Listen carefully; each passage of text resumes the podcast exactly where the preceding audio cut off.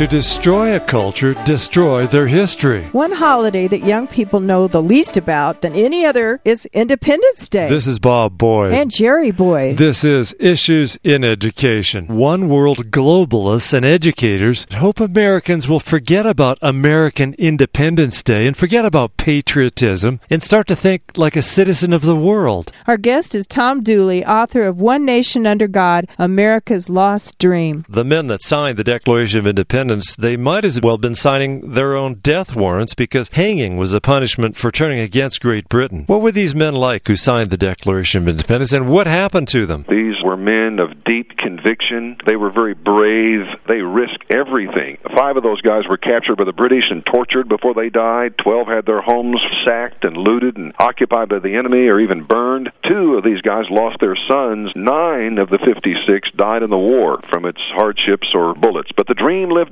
These were men that did truly pledge their lives, their fortunes, and their sacred honor. They really did. But they considered liberty so much more important than security. They were willing to risk everything for this dream. Do you think that America today would go to war for this freedom that we have? I don't know, Bob. That's a good question. I mean, it doesn't seem that we're aware that there are a whole bunch of people in this world that want to see America brought to her knees. We are a divided people. Only God can bring us together to become one nation under God, which is our desperate need of the hour. But instead of calling this Independence Day, we should really call it Dependence Day because our founders pledged their dependence upon Almighty God. They sure did, Bob, and I think that's a great idea. We're always saying, God bless America, God bless America. And indeed, it's wonderful to have God's blessings, but I like to uh, start seeing bumper stickers that said, America, bless God, because that's what we're missing. As Jefferson said, a nation that is ignorant and free is a nation that never was and never will be.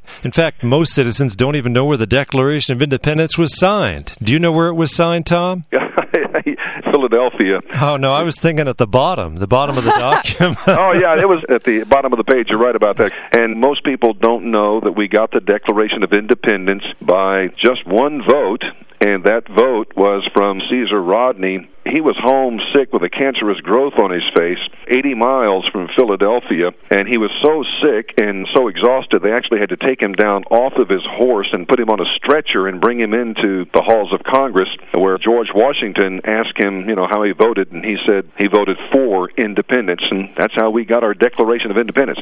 It cost him his life because he soon died. The founders were quite clear, and I like John Adams. He said, Our Constitution was designed for a moral and religious people. It is wholly inadequate for the governing of any other. And here's where the problem is we aren't uh, a moral and religious people anymore. I mean, look at the immorality that's just flagrant. Well, that's true. I'm sad to say we have this new religion, and unfortunately, it has become the predominant religion of our land. That's the religion of moral relativism. Does God still have a divine plan for America? You know, when you consider what he's done in the past, it was rain that put out the British rockets before they hit Fort McHenry. And what you're referring to there is a story of the Star Spangled Banner. The British invaded the United States in two places out of the north, out of Canada, and on the Atlantic seaboard. They captured this guy named Dr. William Beans and had him on a ship as they approached Baltimore, getting ready to attack Baltimore after they completely devastated Washington, D.C. And Dr. Beans was a friend of Francis Scott Key. In an incredible act of bravery and loyalty, Francis Scott Key borrowed a small rowboat and rode about three miles out to the flagship of the British fleet to try to negotiate Dr. Bean's release. And as they began to attack, they were firing this new technology, a cannonball that had an exploding bomb in it, and rockets, red glare. So when we were seeing the Star Spangled Banner, you would talk about uh, the rockets, red glare, bombs bursting in air. What good are bombs that burst up in the air?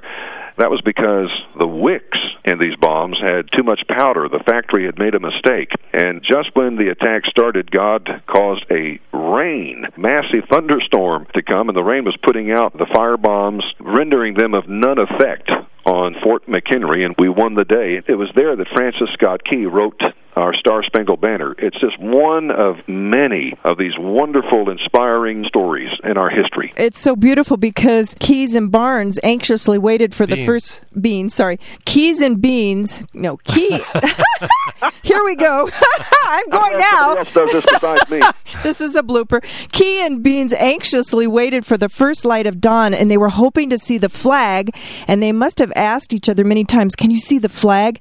And when daylight began to displace the darkness, Francis Scott Key used a telescope to search the sky just above the fort, and suddenly it appeared. Though tattered and torn, the flag still flew in defiance of the grueling bombardment. Isn't that something? Is our flag still there? I mean, it just like brings meaning to the Star Spangled Banner. And I love that story about George Washington. Washington, he was on horseback. The Indian sharpshooters, and they were pretty good shots, they had been given specific instructions just to shoot the officers. And the plan really worked pretty well because 63 of the 86 officers were casualties, 63 out of 86.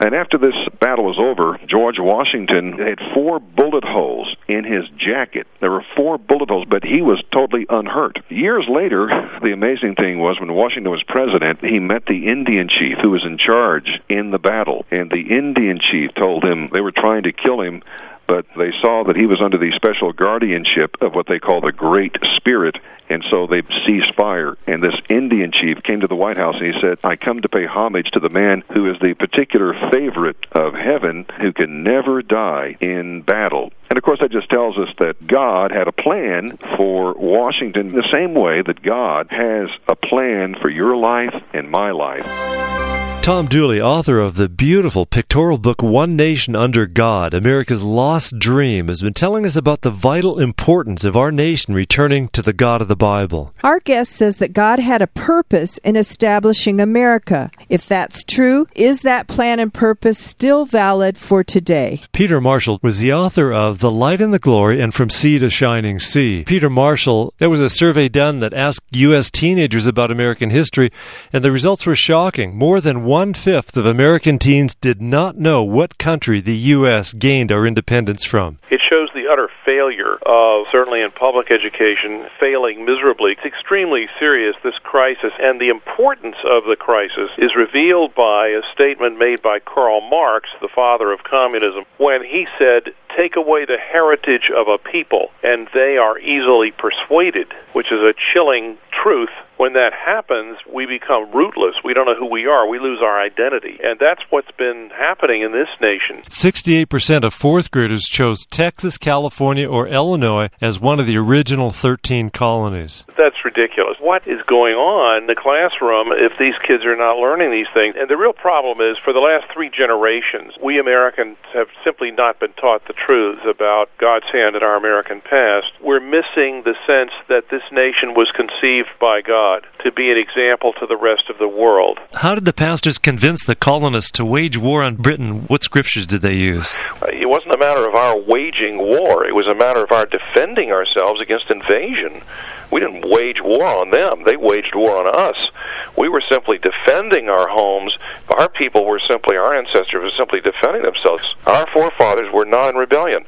The war for independence and the Declaration of Independence was so totally centered in God. Galatians 5.1, which was the most often preached on text during the war for independence, during that whole period, Galatians 5.1 says, For freedom Christ has set you free. Therefore do not submit again to a yoke of slavery. That understanding of freedom being rooted in God's truth was absolutely central in the hearts of our patriot forefathers. Valley Forge, Pennsylvania, December 19, 1777. Rank upon rank of ill clad men shuffling silently past in the snow, most of them clad in what 10 or 12 months ago must have been a uniform but is now only tatters and rags. Many of these men are in shirt sleeves in this blizzard. A lot of these men have no weapon at all. Some with burlap tied about their feet in a rather pathetic attempt to ward off the snow and ice. And almost beyond belief, many of these men are barefoot in the snow and ice. There's no conversation because there's nothing to be said. Most of these men stare straight ahead as they pass on the edge of the wood, though some glance sideways at the man on the horse, but every man knows he is there, and for them that is enough. The man on the horse watching these men, we notice that he weeps. 11,000 men. What is left of the Continental Army of the United States of America? You see, there was nothing to eat at Valley Forge. There were no cattle to slaughter and eat. Surrounding countryside had been scrounged clean by both armies. They couldn't kill and eat the horses. They were needed to haul the gun carriages when the war resumed in the following spring, so they killed and ate what dogs they could find. Then came a few squirrels, bark, some of the leather hinges from the cartridge boxes, some of the harnesses and bridles from the horses. Disease set in diphtheria, tuberculosis, fevers of various kinds, pneumonia, and they began to die. February, they were dying at the rate of 16 and 18 a day. And with the assistance of heaven and the valor of our worthy general, we shall soon drive these plunderers out of our land. You read that and you think, how in heaven's name could he say that when they're dying like flies 18 miles up in Valley Forge? Till you begin to think about what creates strength inside us human beings. The British were enjoying brandy by the warm firesides of Philadelphia, indulging themselves with all kinds of foods, and enjoying the lovely young ladies of Philadelphia in gala fetes and banquets on the weekends, while 18 miles away our men were literally starving to death. And yet, one does not even have to be a Christian believer to understand that when you and I indulge ourselves, give in to the demands of our flesh life, we do in fact grow weaker. And yet, on the other hand, when we put the will of God first in our lives, and we live according to the impelling vision that He can give us if we truly want to do His will more than anything else in life. There's an inner strength that begins to be built into us.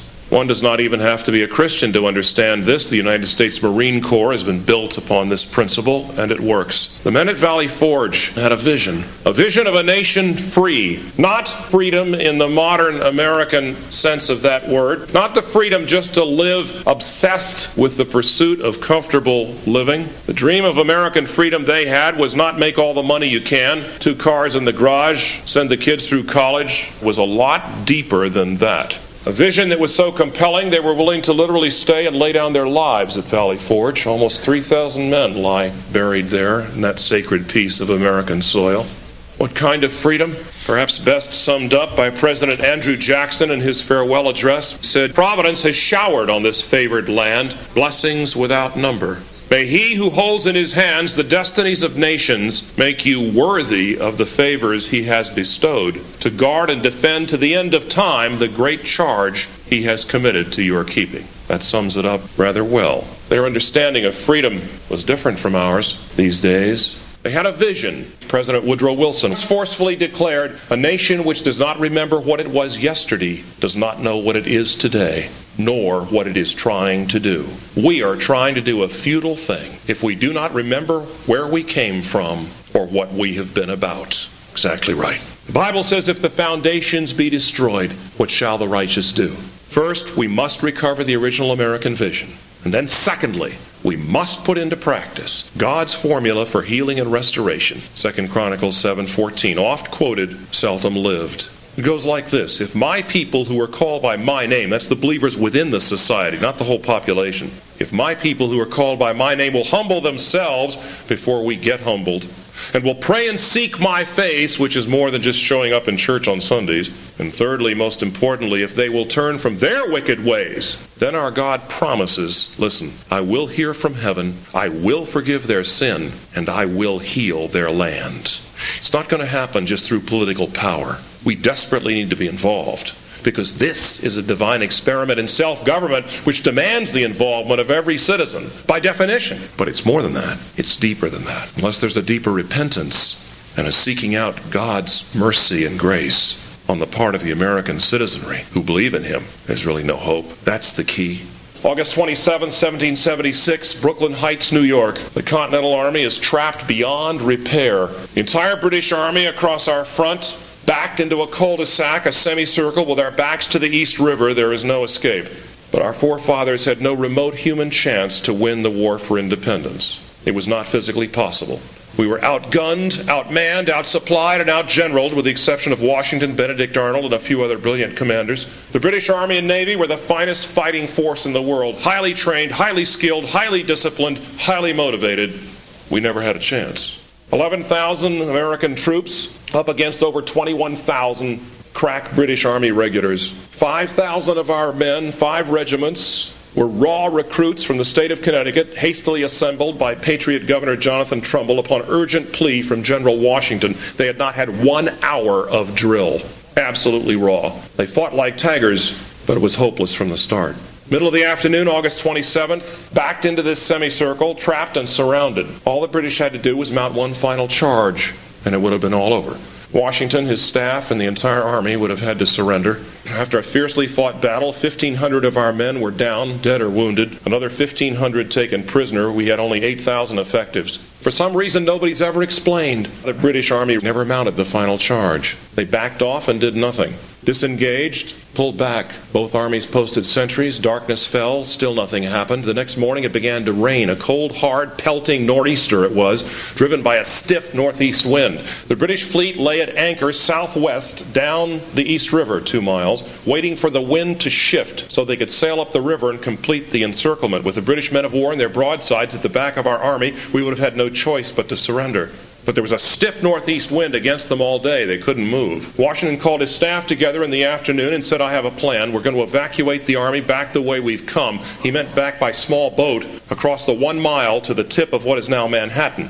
His officers argued with him. They said, It's impossible. It cannot be done. Better to sell our lives in the trenches and take as many of them with us as we can. He said, No, my mind is made up. You draw up the plans for the evacuation, and as soon as you're ready, we begin. Well, it took them several hours to get ready, and the evacuation began under cover of the storm. Now, just by coincidence, of course, the last regiments for the battle were men from the north shore of Massachusetts Bay, Minutemen. They had been raised in small boats. They were expert oarsmen. Washington put them at the oars because they knew how to dip the oars in and out of the water without a sound. You see, that became critically important because two hours into the evacuation, the storm died down, the wind ceased, the moon came out on a hot, still, absolutely quiet August night. Sound travels extremely well over water. If the British Marines on board the ships two miles downriver had caught the sound of rowing, they would have launched the longboats and captured the whole army. But they never heard a thing all night. The real miracle, though, happened at dawn. What happened then is recorded in both armies' diaries, but Major Ben Tallmadge on our side tells it best. Ben Tallmadge wrote, As the eastern sky began to lighten from black to purple, streaks of red and orange, he said, just as the light began to rise, Every American eye was anxiously upon the eastern horizon. Why? Because several thousand troops were still left on the Brooklyn shore waiting evacuation. They knew as soon as it got light enough for the British to see, they would all be captured. Tallmadge wrote, just as the light rose, a dense fog rose out of the earth. He said, I recall this peculiar intervention of divine providence perfectly well. He said, the fog hung like a blanket upon the area of the British lines, the American lines, the Brooklyn shore, and a corridor of fog across the East River to the tip of Manhattan.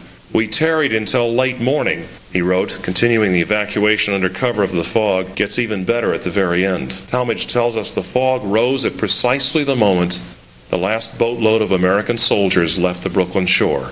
The British sentries saw what was happening, ran down to the shore to fire a couple of futile musket shots after the last boatload. The rounds fell short because they were just out of range.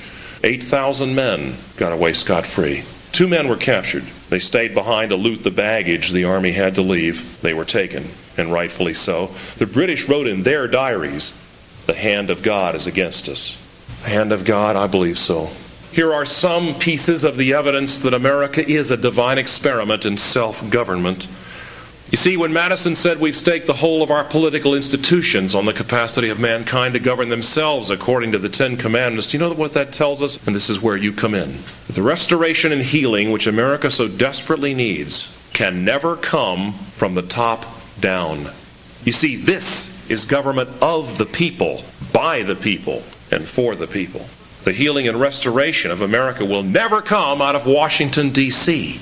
It can't. It has to come from the bottom up because we're supposed to be living proof that ordinary sinful people can govern themselves according to God's Word. We have a representative government.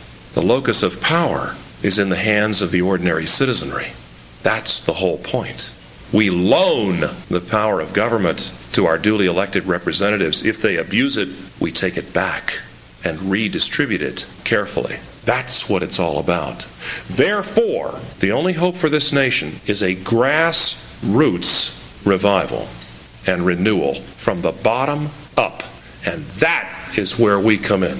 That's the original founding vision. So you see, it's more than just political involvement, it's a recapturing of the original vision and a recapturing of the relationships with God, where our fathers heard Him clearly about the call on America, the original vision given to Columbus, the Pilgrims, the men at Valley Forge, the men in what we call Independence Hall in 1776. Sam Adams, while the people are virtuous, they cannot be subdued. But once they lose their virtue, they will be ready to surrender their liberties to the first external or internal invader.